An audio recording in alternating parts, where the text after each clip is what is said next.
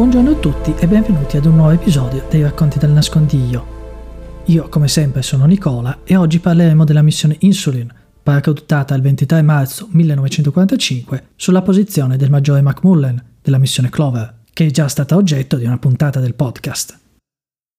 Gli obiettivi della Insulin erano molto semplici, organizzare una pista di atterraggio per facilitare i fornimenti ai partigiani emiliani e sovrintendere alle operazioni antiterra bruciata, in vista dell'offensiva finale nella Valpadana. In particolare si volevano proteggere i pozzi di petrolio, presenti a sud di Piacenza, che venivano considerati un'infrastruttura nevralgica per la produzione energetica e di carburante, e che quindi non dovevano essere assolutamente distrutti dai tedeschi in ritirata. La missione dunque aveva un obiettivo piuttosto semplice ed era ristretta da un'area molto limitata e per questo disponeva di un numero di membri molto ridotto.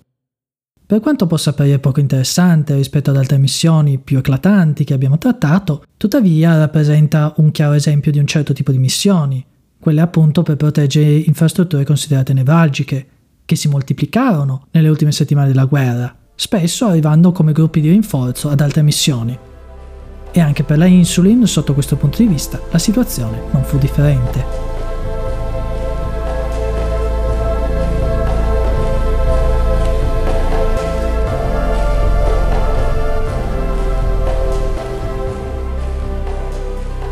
A guidare la Insulin c'era il capitano Charles Brown del corpo di intelligence, con lui il tenente Rippingale della RAF e il caporale Bradley del corpo dei segnalatori.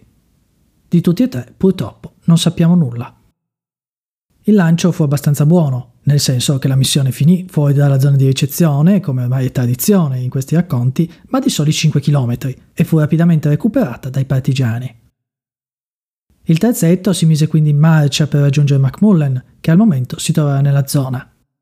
Purtroppo, e bisogna dirlo fin da subito, Brown non sembra molto pratico con l'italiano e i nomi dei luoghi nel suo rapporto sono spesso scritti in modo errato il che naturalmente complica notevolmente il lavoro di ricostruzione.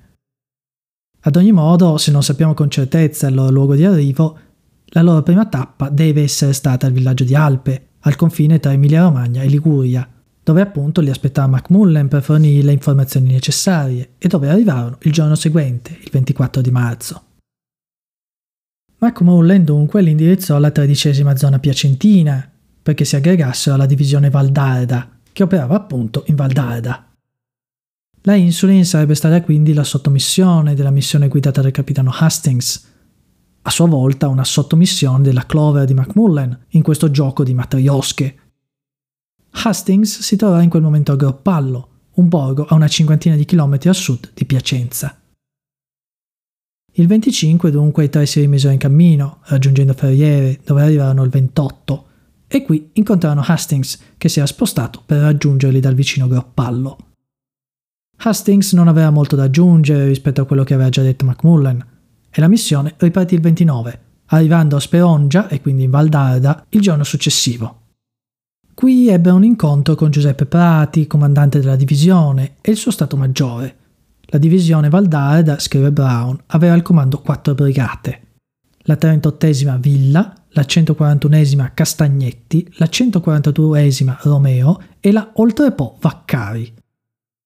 In realtà sembra che di brigate in effetti ce ne fossero di più, ma queste quattro sono quelle elencate nel rapporto. In totale, secondo Brown, i partigiani della valle disponevano di circa 800 uomini, a cui andavano aggiunti i 300 della 62esima Brigata Evangelisti, che però operava in modo autonomo al momento dell'arrivo della missione.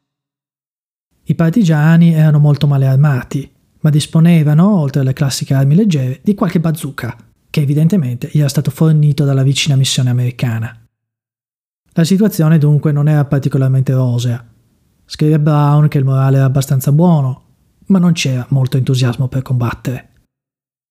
Il capitano probabilmente non lo sapeva, o forse lo sottovalutava, ma i rastellamenti del gennaio di quell'anno erano stati particolarmente brutali Hastings, che era arrivato nella zona prima, racconta fatti piuttosto raccapriccianti.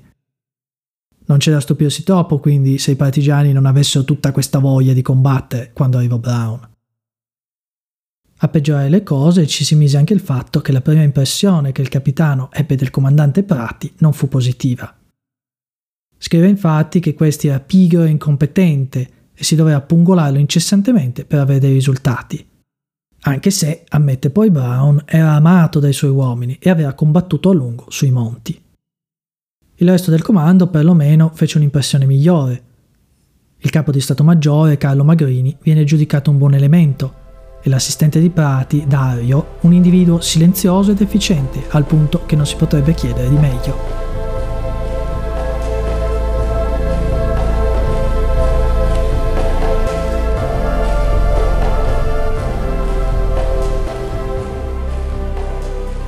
E qui succede una cosa che fa davvero infuriare. E mi perdonerete se per un attimo esco dalla storia del racconto e mi inserisco invece nella storia di come questi racconti vengono prodotti. E infatti nelle carte d'archivio a questo punto del rapporto manca una mezza pagina. E manca perché è stata chiaramente cancellata, lasciandoci con un buco. Brown finisce di descrivere la situazione della brigata, dicendo che avevano un disperato bisogno di stivali, e subito dopo lo ritroviamo sistemato in un nascondiglio a mezz'ora di distanza dal quartier generale della divisione, intento a organizzare il lavoro. Cosa ci sia in quella mezza pagina non lo possiamo sapere e forse non lo sapremo mai. Come buona regola di ciò che non si sa è meglio tacere. E forse quella mezza pagina conteneva semplicemente le coordinate di un campo di ricezione. Ma in ogni caso resta l'irritazione. Ad ogni modo, ciò che preoccupava Brown a questo punto nella sua missione erano le guarnigioni nemiche a Montechino e Gropparello, che pattugliavano frequentemente l'area, tenendo tutti sulle spine. I partigiani, scrive Brown, cooperarono senza problemi con i piani della missione, sia intensificando gli attacchi al nemico, specialmente tra la Via Emilia e il Po, sia raccogliendo informazioni in piccoli gruppi e consegnando prigionieri agli agenti. Rippingale fu inviato in perlustrazione per cercare un luogo adatto per l'atterraggio degli aerei e scoprì ben presto che la zona era però troppo montuosa per questo scopo. Ma, nonostante tutto, si sobbarcò diverse marce. Infine, la Insulin stabilì contatti con la missione americana a est della valle, guidata dal capitano Bob Formicelli, che si tenne sempre in buoni rapporti con loro, ma non fornì mai alcun aiuto concreto. Il primo di aprile Brown giudicò che fosse arrivato il momento di iniziare uno sforzo più sistematico e le varie brigate cominciarono a ripulire in toto aree ben definite. La disciplina si rafforzò come risultato di queste azioni, che, benché minori, davano ai partigiani qualcosa da fare. E in generale, notò Brown, tutti sembravano soddisfatti di avere con loro una missione di collegamento e non emersero problemi di natura politica. Anche Prati, inizialmente giudicato così duramente da Brown, sembrava ora energizzato, anche se continuava ad essere un po' riluttante all'idea di mettere in atto azioni che sarebbero potute costare troppe vite. E in tutta onestà, come dargli torto. Le responsabilità del comando dovevano pesare molto sulla sua coscienza, evidentemente. E d'altro canto il nemico non sembrava troppo intenzionato a sloggiare. La guarnigione di Montechino, in particolare, che proteggeva proprio i pozzi di petrolio della zona, era detta di Brown stesso una noce dura da rompere, e per il momento ci si limitò ad attacchi nelle vicinanze, giusto per tenere il nemico allerta. Nel frattempo, comunque, Prati riuscì a includere nel suo comando la 62esima Brigata Evangelisti, che si rese subito utile, il 5 aprile, insieme alla 38esima, respinse infatti un distaccamento di 70 tedeschi che erano giunti a Castel d'Arquato con l'idea di far saltare il ponte del paese. I tedeschi furono sconfitti e messi in rotta, il ponte fu salvato e una gran quantità di esplosivo cadde nelle mani dei partigiani. Il morale naturalmente schizzò alle stelle. Gli attacchi si susseguirono e Prati abbandonò del tutto le sue incertezze. Rippingale, infaticabile, si spinse fino ai borghi di Lugagnano e San Domiano, fuori dalla valle, alla ricerca di una pista di atterraggio. E proprio San Domiano, che ospitava una pista dismessa, fu individuato come luogo idoneo. Tuttavia, a questo punto non si riuscì ad ottenerne il controllo. Il 16 e il 18 aprile intanto arrivarono i lanci, che portarono non solo armi e munizioni, ma i tanto agognati stivali e un cambio d'abito per i partigiani, che ne avevano disperato bisogno. Scrive Brown che se fossero arrivati quando li aveva richiesti due settimane prima sarebbe stato meglio, ma perlomeno erano arrivati. In quei giorni però arrivarono anche brutte notizie. Alcuni prigionieri tedeschi infatti riferirono che il nemico stava ammassando truppe tra Fidenza e Piacenza per poi lanciare un rastrellamento che sarebbe iniziato in 4 o 5 giorni. Queste erano truppe turkmene e russe, un termine questo che, lo abbiamo visto, può voler dire qualsiasi cosa, che però non dovevano essere troppo motivate, perché 50 di questi russi seguirono il loro ufficiale che disertò alla prima occasione, salendo in montagna e unendosi ai partigiani. In un primo momento, per scoraggiare altre diserzioni, il comando tedesco tenne gli uomini sempre in movimento. Tuttavia, ben presto, anche dalle compagnie turkmene iniziarono a sparire soldati, e infine i tedeschi furono costretti a rinunciare all'arstellamento, con gran sollievo dei diretti interessati.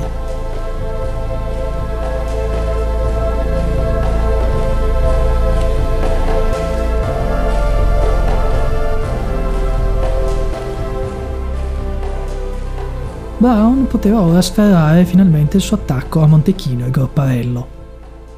I pozzi petroliferi della zona, infatti, lo abbiamo detto, lo abbiamo ripetuto, erano in cima alla lista di installazioni da proteggere durante la ritirata tedesca. I russi furono integrati tra i partigiani, che già comprendevano diversi elementi sovietici e jugoslavi fuggiti dai campi di prigionia l'8 settembre, concentrati in particolare nella 62esima brigata, fondata a suo tempo da Giovanni Rkavaz, Giovanni lo Slavo. L'offensiva partigiana però si mosse lentamente e il nemico ne venne a conoscenza. A sorpresa, quindi, quando i partigiani arrivarono armi in pugno, scoprirono che la guarnigione era già stata evacuata a San Giorgio, 20 km più a nord. Ci fu giusto qualche scaramuccia nei villaggi a est della valle, che furono liberati in pochi giorni. Il nemico preferì attestarsi nella zona sud-est di Piacenza, tra i borghi di San Giorgio e Ponte Nure.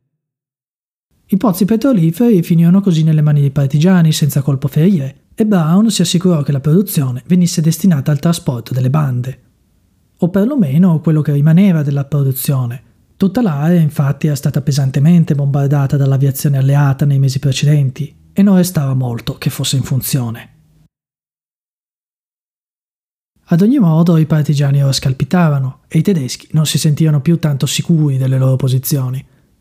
Il 19 aprile un ufficiale delle SS venne a parlare alla divisione per uno scambio di prigionieri. Il tedesco propose che i partigiani si ritirassero sui monti in cambio del fatto che i tedeschi non li avrebbero più attaccati. Fu mandato al diavolo, scrive Brown nel suo rapporto. A San Giorgio la guarnigione nemica fu rinforzata anche da quattro carri armati, ma i partigiani la attaccavano regolarmente, impedendogli di muoversi troppo. Intanto Rippingale riprese il suo girovagare nella pianura. Proprio mentre sembrava che tutto stesse filando liscio, successe l'imprevisto. Il 22 aprile Brown fu raggiunto da un trafelato membro del comando di Prati, che lo informò che c'era stato un colpo di mano nella zona operativa. Il Comitato di Liberazione Nazionale Nord Emilia aveva inviato un ufficiale nella zona, che aveva fatto arrestare diverse persone e tentato di mettere ai ferri anche lo stesso Prati, Secondo il suo informatore, i comunisti stavano cercando di prendere il controllo del comando di zona, che ovviamente a questo punto Prati si rifiutava di riconoscere. Brown scrive che tutto questo gli fu però riferito in maniera fishy, sospetta, che odorava, puzzava come un pesce che sembra fresco ma è un po' già marcito. La sua risposta fu di dire a Prati che le operazioni sarebbero continuate come da direttive.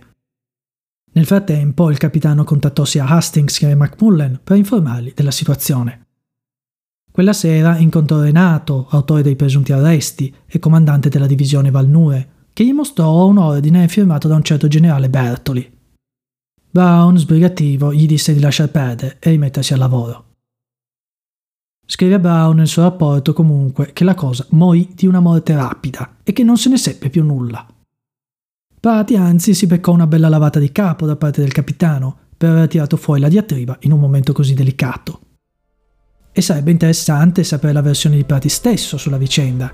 Il comandante ha scritto un libro di memorie, sul quale però non sono ancora riuscito a mettere le mani.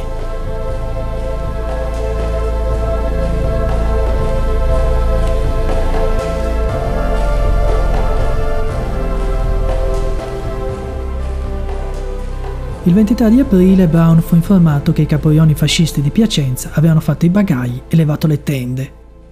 I fascisti, coraggiosi come sempre, evidentemente davano la città per persa. Queste informazioni erano state riferite da contatti con informatori fascisti, che erano legati a un tale Veroni o Verani, Brown lo scrive in entrambi i modi, della 62esima, ex fascista lui stesso. Un individuo che il capitano descrive come shifty, losco e dal comportamento insoddisfacente, che non si presentò mai di persona alla missione e di cui lo stesso Prati, secondo Brown, aveva paura. Il capitano dunque partì in ricognizione sul fronte, dove tutto sembrava tranquillo per il momento. Il 24 arrivò infine l'ordine di attaccare Piacenza e creare una testa di ponte. L'idea dei comandi era quella di coordinare l'attacco partigiano con quello delle forze brasiliane, di cui abbiamo già parlato in altri episodi del podcast, che provenivano invece da sud-ovest. I brasiliani, che avevano combattuto a lungo e duramente sul fronte italiano, erano noti col nome di Cobra Fumanti, per via dell'insolito stemma delle loro unità, per l'appunto un serpente che fuma una pipa. Brown diede istruzioni a Prati di tenersi pronti, senza però dirgli che l'obiettivo sarebbe stato proprio la città. Fu poi convocato da Hastings a Groppallo e si dovette spostare lì, ci tiene a specificare, avendo mangiato solo mezza libra di tè durante la giornata. L'incontro poi effettivamente avvenne a Bettola e Brown non ci dice cosa si discusse. Non dovette essere nulla di rivoluzionario comunque, perché il via libera all'attacco fu inviato da Brown a Prati alle 8.30 del giorno successivo. Brown dovette quindi occuparsi di organizzare un lancio, interrogare una trentina di prigionieri e spostare il suo quartier generale più vicino al fronte, prima di potersi fare finalmente una dormita dopo tre notti insonni. Per restare sveglio, racconta, aveva dovuto integrare al tè le tavolette di anfetamine che facevano parte delle sue azioni. Quella sera fu informato che carri armati americani erano giunti a Ponte Nure. Dopo una breve ricognizione del fronte, che ormai era arrivato alle mura di Piacenza, Brown raggiunse gli americani, dove si trovava anche Hastings. Da quel momento la Insulin fu integrata nel comando del maggiore. E qui il rapporto si interrompe, perché da lì a poco Piacenza sarebbe stata liberata, il 28 aprile 1945.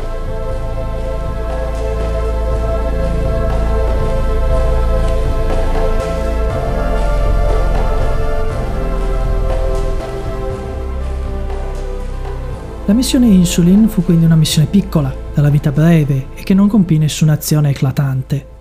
Ma in ogni caso ci sono alcune considerazioni e precisazioni che valgono la pena fare. La prima è quasi un appendice e riguarda il tenente Rippingale, che infine riuscì a trovare la sua pista di atterraggio. In prima battuta, il 25 aprile, in una località che indica come Cabanne, che però presentava un terreno troppo soffice per permettere l'atterraggio di velivoli pesanti. Il 29, invece, con Piacenza liberata, si poté mettere le mani su San Domiano, dove, come abbiamo detto, c'era una vecchia pista che risaliva prima della guerra. Il sindaco di San Giorgio mise a disposizione la forza lavoro e la pista fu rimessa rapidamente a nuovo. Il fascicolo della missione contiene, tra le altre cose, anche una serie di foto, senza dubbio scattate da Rippingale, molto usurate dal tempo, ma in cui si distingue chiaramente quella che doveva essere una pista di atterraggio. La seconda è invece una considerazione su quanto avvenne negli anni successivi. I pozzi petroliferi di Montechino, che tante preoccupazioni avevano dato a Brown, ai comandi alleati, ai tedeschi e ai partigiani locali, e per i quali furono spesi così tanti sforzi e anche tante vite, furono dismessi solo cinque anni dopo, nel 1950, per non essere mai più riaperti. Un finale forse un po' amaro, che potrebbe portare a chiedersi se ne fosse valsa la pena di mettere così tanta gente in pericolo per così poco. Però occorre sempre ricordare che la resistenza fu un costante rischiare la vita per un risultato che, almeno dal punto di vista materiale, era piuttosto scarno. In fondo l'andamento della guerra in Italia non sarebbe cambiato e gli alleati avrebbero vinto. La resistenza fu in primo luogo una questione morale e lo fu anche nella difesa di questi piccoli pozzi, che di lì a poco sarebbero stati chiusi. Spero quindi che il racconto di oggi vi sia piaciuto. Io vi aspetto, come sempre, sabato prossimo per fare un tuffo nel passato. Racconteremo infatti la storia della missione M6, guidata dal capitano Bell, che originariamente faceva parte del personale della Cherokee di McDonald, a cui dedicammo ben tre puntate nei primi mesi del podcast.